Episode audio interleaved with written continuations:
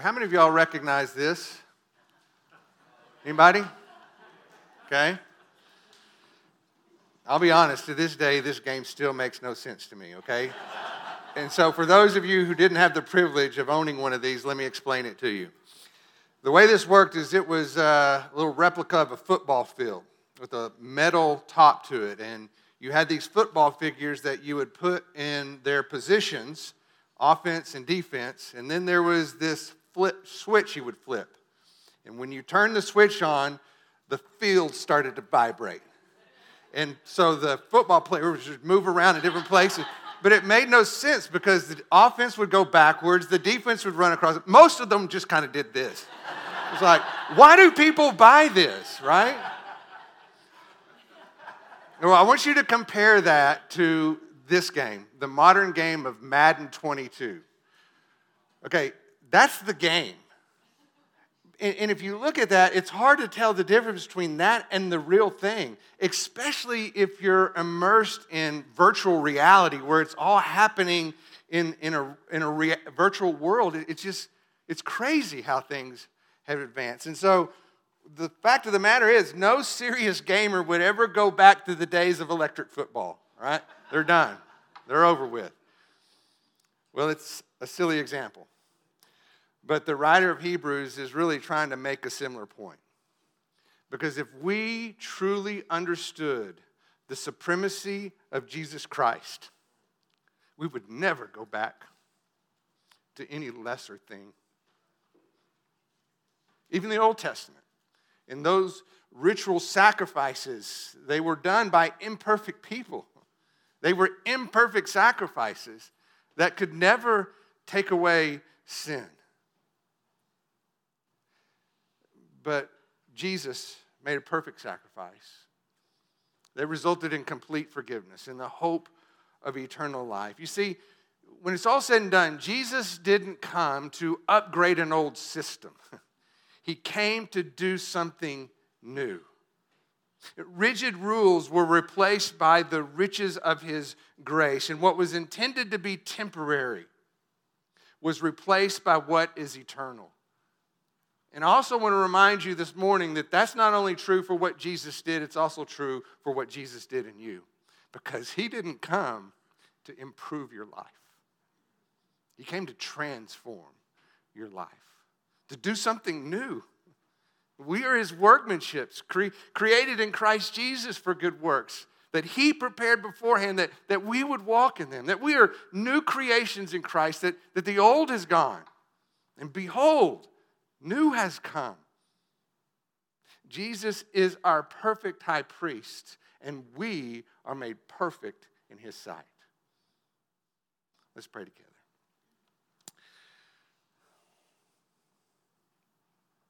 Fathers, we prepare to open your word. Would you humble our hearts? I think sometimes it's easy to uh, live in a world that revolves around us. This idea of doing what we want to do because it's best for us, expressing how we want to express because it's true for us. And, and Lord, we lose sight that this is not about us, this is about you. And we want to center our hearts and our minds and our thoughts on you. We want you to be exalted above all things. And we want, want our hearts to, to be centered on you and not, not in any way distracted by lesser things. You have done something new. And you're not done yet either. Every moment of every day, you're continuing to do a new work of redemption in our world and in our individual lives. So may we get a glimpse of that this morning as we look at your word. We pray this in your name. Amen. All right, if you would turn to Hebrews chapter 7.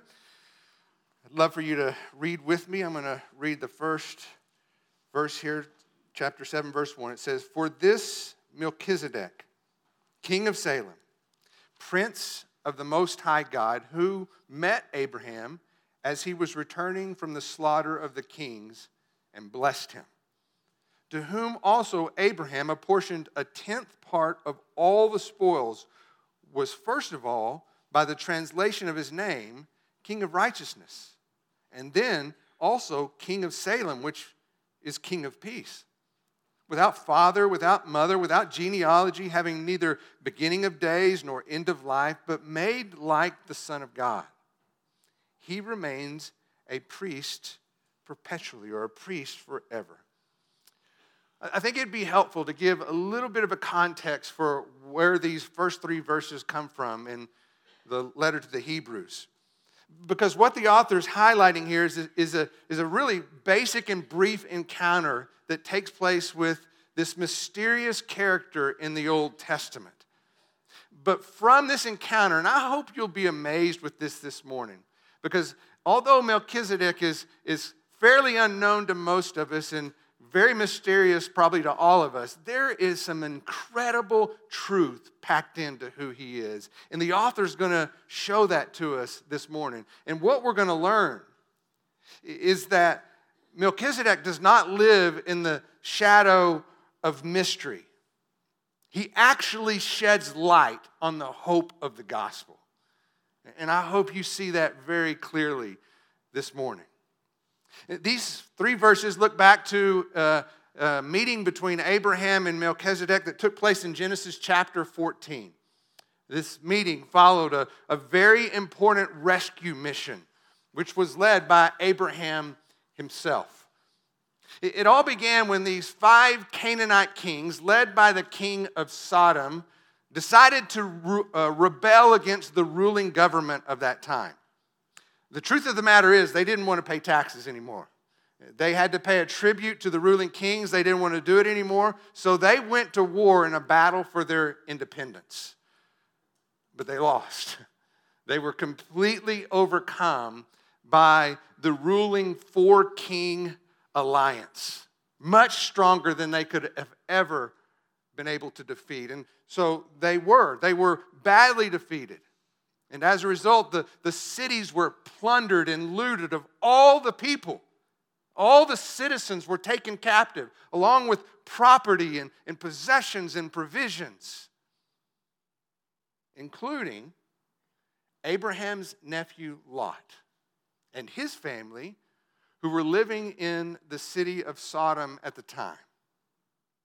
So, in response, Abraham, which, by the way, was not involved in this war, but because of what happened to his nephew, he gathered 318 men. Hey, remember who he's going up against? A four king alliance, a multitude of men equipped to fight, and he goes against them with 318 men. What they did is they launched this nighttime raid. They caught them off guard. And not only did they defeat that four king alliance, they actually drove them some 100 miles north. 318 men drove these four king alliance 100 miles north to the city of Damascus.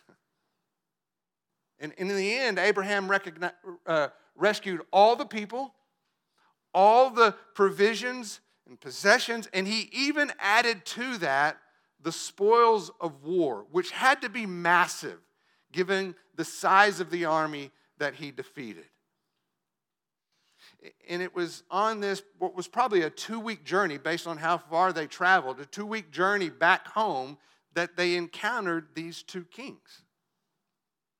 One of them was the king of Sodom who started it all, the other one was Melchizedek.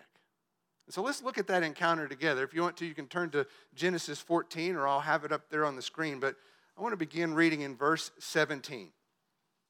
So, following those events, he encounters Melchizedek, and this is what happens. Then, after his return from the defeat of Chedorlaomer and the kings who were with him, the king of Sodom went out to meet him at the valley of Shaveh, that is, the king's valley, which, by the way, is just south of Jerusalem. And Melchizedek, king of Salem, brought out bread and wine. Now, he was a priest of God Most High, and he blessed him, saying, Blessed be Abram of God Most High, possessor of heaven and earth. And blessed be God Most High, who has delivered your enemies into your hand. And then he, Abraham, gave him, Melchizedek, a tenth of all. So there it is. That's one of the two times we learn about Melchizedek in the Old Testament. But the writer is going to now unpack a, a, a, whole boatload of truth that is found in this very brief encounter, beginning with how Melchizedek is identified, because he gives us information that was not included in that Genesis 14 account what we learn from the writer of Hebrews is that Melchizedek's name means king of righteousness. And the city, which was the seat of his rule, rule was called Salem, later become known as Jerusalem. The word Salem takes its meaning from the word shalom, which means peace. So, from this, we learn that he's the, the king of righteousness and the king of peace. But we also learn he's a priest of the God Most High. And I want you to think about that for a minute. As we talked about this earlier, a lot of times when you think about Abraham and what he did by coming into uh, the land of Canaan, having been called by God out of Ur of the Chaldeans, the impression that we get in our minds is that he and the, those related to him are the only ones worshiping God. Because the land is filled with pagan worship then all of a sudden, out of that land of pagan worship is Melchizedek. Melchizedek, who worships Most High God. Now, as if that wasn't impressive enough, there's some extraordinary things that are happening here. First of all, we learn that not only is he a king of peace and a king of righteousness, he is a priest of the Most High God. The only, re- the only reason this uh, account takes place is because, according to the Old Testament law, no one could serve as both priest and king. It said the priest had to come from the tribe of Levi, and no priest could ever serve as king. But here we have Melchizedek, keeping in mind that he exists before the tribe of Levi ever became known or existed at all. In fact, the author says that we know nothing about Melchizedek's lineage at all. It says that there's no genealogy, no father, no mother, no beginning, and no end. Melchizedek was the one who greeted Abraham with a blessing. We learn from the Genesis 14 account that he, he brings out both bread and wine. And, in response, Abraham gives him, Melchizedek, a tenth of all he has, which again is remarkable. Because you'll remember, Abraham brought back all the spoils of war. And it's not as if Abraham wasn't already wealthy. Back in chapter 13, verse 2, we learn that he was very rich in livestock and in gold and in silver. So, in exchange for bread and wine, Melchizedek gives Abraham what amounts to hundreds, maybe even thousands and thousands of dollars worth of goods. And so we ask the question why? Am I good now? Why? Why such an inordinate gift in response to that blessing? It's because of this. Abraham knew that in that moment he was in the presence of someone much greater than himself. As we will later learn, he is the lesser, having been blessed by one who is greater. And not just because of who Melchizedek is. What makes Melchizedek important is who he represents.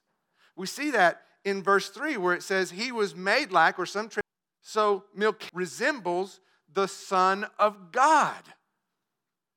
So Melchizedek foreshadows the coming Messiah.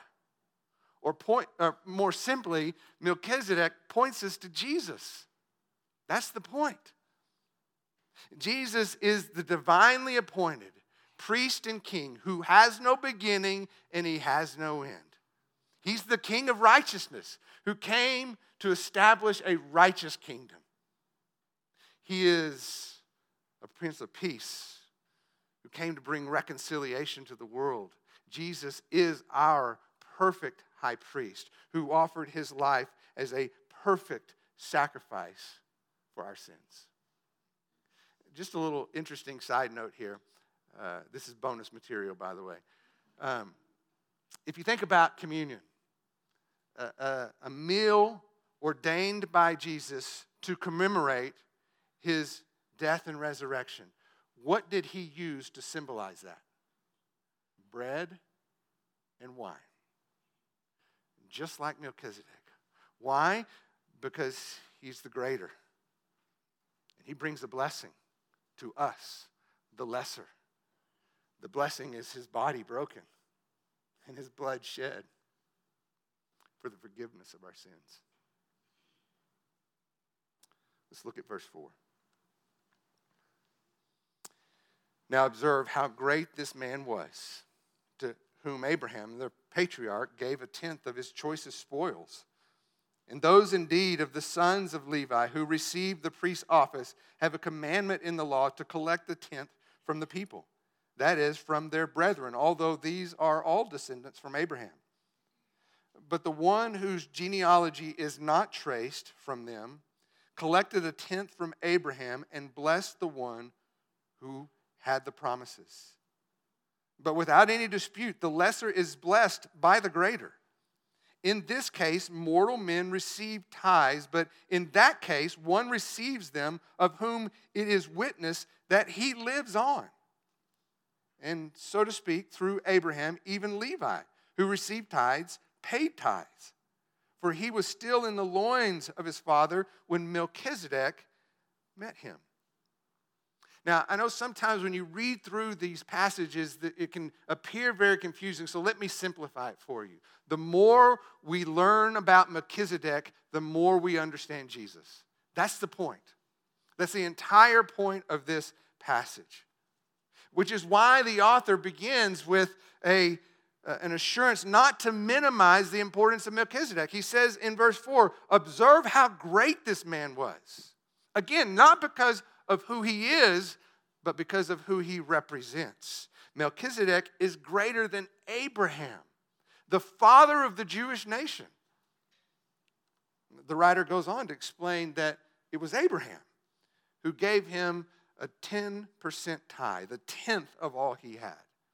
And he goes, he goes on from there and explains that that 10%, that, that precedent of that tithe, is what was then carried on into the Jewish community as well because the Old Testament law requires the Israelites to give a tenth of all they have to support the Levitical priests. Even though they were all descendants of Abraham, the, the priests had a very important role in the life of the Jewish community. They were responsible for offering sacrifices on behalf of the people. See, they didn't go out and, and get a job on the side, this was their job. This is what they did. And so God instructed the Israelite community to, to offer tithes in support of their service. But that tithe was intended to always point back to Melchizedek because it was originally given from Abraham as a gift in response to the blessing that he received. Even though Melchizedek was not com- connected to the Jewish community of all, uh, the Abraham, the, the patriarch of that community, gave him a tenth. Again, remembering that that gift was in response to a blessing. And Abraham, as great as he was, was first blessed by someone greater. Melchizedek was greater because he was a king before there were ever kings in Israel. He was a priest before there were ever priests in Israel. And even though Abraham was the one who received God's promises, what we see in Melchizedek as one who has revealed the fulfillment of those promises in our Messiah. He was superior to Abraham, as well as the lineage of priests that ultimately came from him, that tribe of the Levites. He was superior to the Jewish priests because the author says they were mortal. In other words, their service was temporary. And it was temporary because their life was temporary. The Levitical priesthood was never intended to be permanent. But the order of Melchizedek was always intended to be eternal. So not only was Melchizedek superior to Abraham as a person, his, his priesthood was superior to the Levitical priesthood as well. The order of Melchizedek points to something greater, something the Levitical priesthood was never able to accomplish. We see that point being made in verse 11. Look at that with me. Now, if perfection was through the Levitical priesthood, for on the basis of it the people received the law, what further need was there for another priest to arise, according to the order of Melchizedek, and, and not be designated according to the order of Aaron? He's making the point here that the Levitical priesthood was imperfect. It involved imperfect people who offered imperfect sacrifices that never had the power to take away sins. But from the order of Melchizedek would arise a priest who would be perfect. Perfect righteousness, qualifying him to offer a perfect sacrifice, establishing everlasting peace with God through the forgiveness of sins the imperfect has been replaced by the perfect. The temporary has been replaced by the eternal. Look how he continues in verse 12. For when the priesthood is changed, of necessity there takes place a change of law also. For the one concerning whom these things are spoken belongs to another tribe, from which no one has officiated at the altar. For it is evident that our Lord was descended from Judah, a tribe with reference to which Moses spoke nothing concerning priests. And this is clear still. If another priest arises according to the likeness of Melchizedek, who, was, who has become such not on the basis of law, of physical requirement, meaning descendants, but according to the power of an indestructible life. For it is attested of him speaking of Jesus, you are a priest forever, according to the order of Melchizedek. The Old Testament priesthood was established based on Old Testament law. And even though it was an imperfect system, it was not without purpose. Its purpose primarily was to point to something better. Melchizedek represents what that better is. He gives us a picture of a priesthood that is ultimately the means of our salvation. The writer of Hebrews is basically saying, look, if it's not broken, there's no reason for a change. The only reason a change would come is if the old didn't work, which it didn't. It never had the power to take away sins. Therefore, we needed something new. See, it was imperfect by design, and it begged for something better. And the writer of Hebrews is trying to impress upon us through the example of Melchizedek that Jesus is that something better. Again, not because he came to improve a broken system. He actually makes the point he can't. He can't improve a broken system because he was born out of the wrong tribe. He's not a priest according to the tribe of the Levites. It says that he was born out of the tribe of Judah. It was from this tribe that the promise of a king who would reign eternal would arise. And we know from Scripture that it's very clear that Jesus, in fact, fulfilled that promise. He is the eternal king. But now we learn from Melchizedek he is an eternal priest as well. Jesus wasn't a priest based on a priestly lineage, he was a priest based on his divine appointment, according to the order of Melchizedek, allowing him, like Melchizedek, to be both priest and king.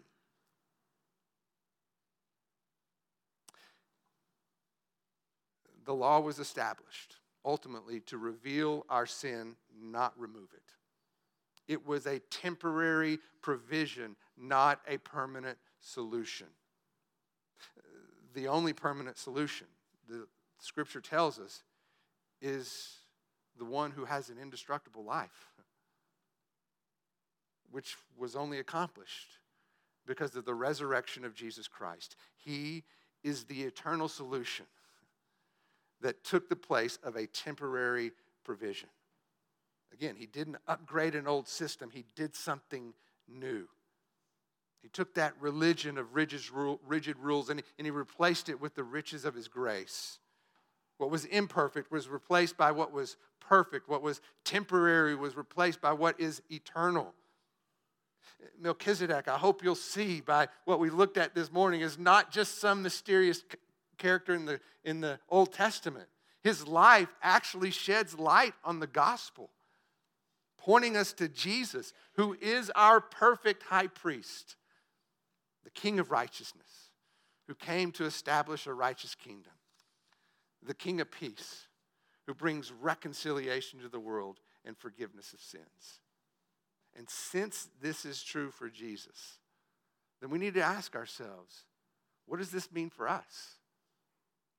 And I want to give you a couple of suggestions from our passage this morning. The first is this we learn from our passage that the lesser is blessed by the greater, right? We, we see Abraham the lesser being blessed by Melchizedek the greater. Well, in God's plan of salvation, we are the lesser.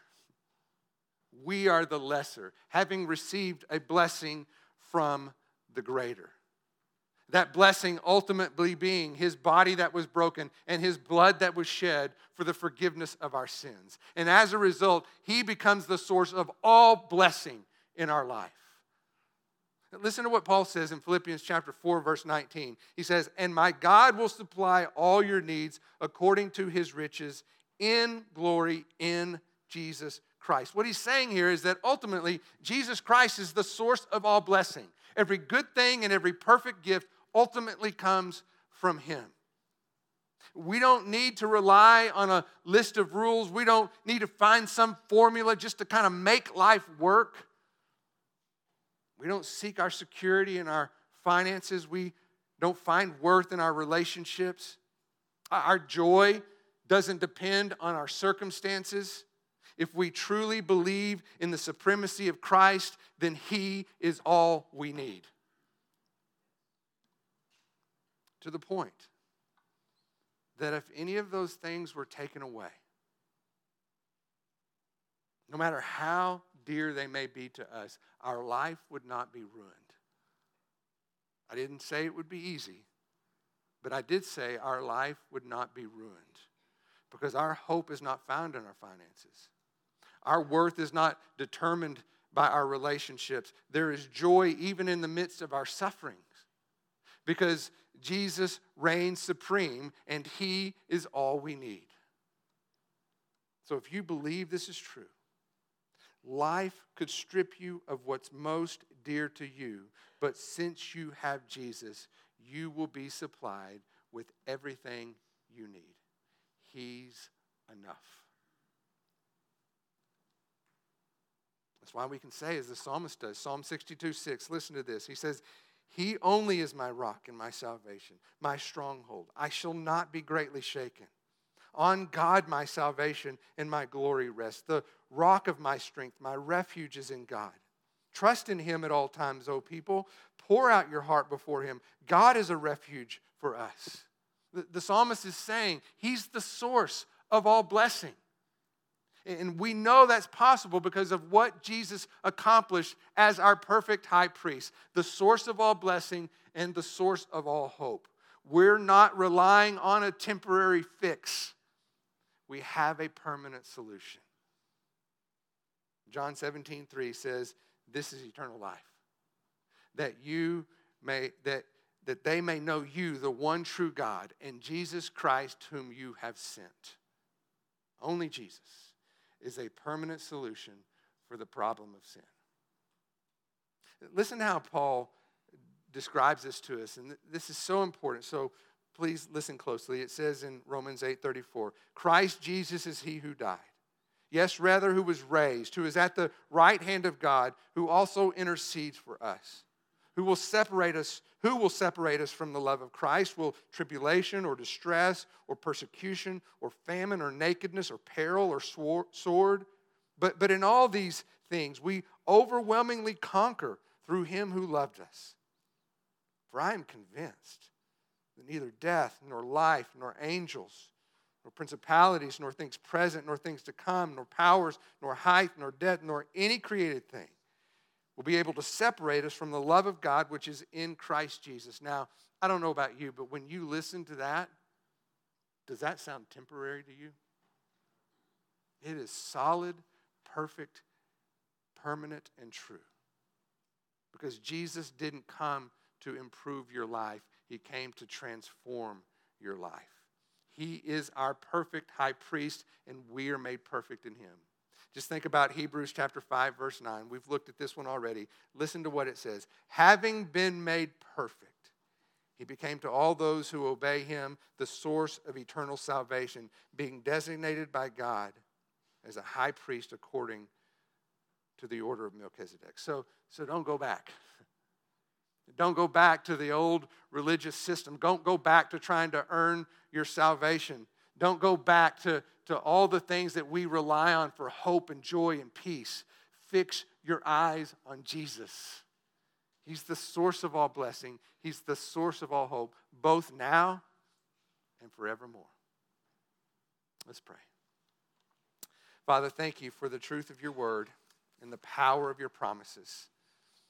Thank you that what you've done is complete, it is finished, it is perfect, it is eternal, it is permanent. And Lord, may we live our lives believing that's true by not trying to earn or somehow prove our worth, but see that our worth was proven on the cross. Lord, help us to, to rely on that by not turning back to, to lesser things and where we find security or hope or joy, but to turn to you, the rock of our salvation. And in you we will not be shaken. You are enough. You are our perfect high priest. And we pray this in your name. Amen. Please stand together. As I'm sure you'll understand, some sermons are more challenging than others. I struggled this week as I worked through this passage. Part of the reason I struggled is because I had to ask myself do I really believe this is true? I sat in some really hard situations this week that seemed hopeless and hard. And I have a tendency to put myself in those places and feel the weight of that emotion. And I ask myself, what would I do if I was in this situation? Would I cling to the counsel that I just gave that person? Would it be enough? I was on a jog later that week. And I really felt like the Lord kind of asked me an important question. He said, Who are you living for? And I'll be honest with you, there's plenty of times in my life where I might tell you it's Jesus, but I'm living for my marriage. I'm living for my family. I'm living for your approval. I'm living for a lot of different things, but none of those things are permanent. And so, what the Lord was helping me understand was that unless you're living for me, you will always be shaken. But when I'm your everything, then I'm enough. And so I just hope that you take that with you that no matter what your situation is, that you could narrow it down to the simplicity of the supremacy of Jesus Christ and know in your heart of hearts that He's enough and that He would be the one that you're living for and that everything that's happening in your life would ultimately center around Him. Amen? Let's pray. Lord, thank you for this, this family. Thank you for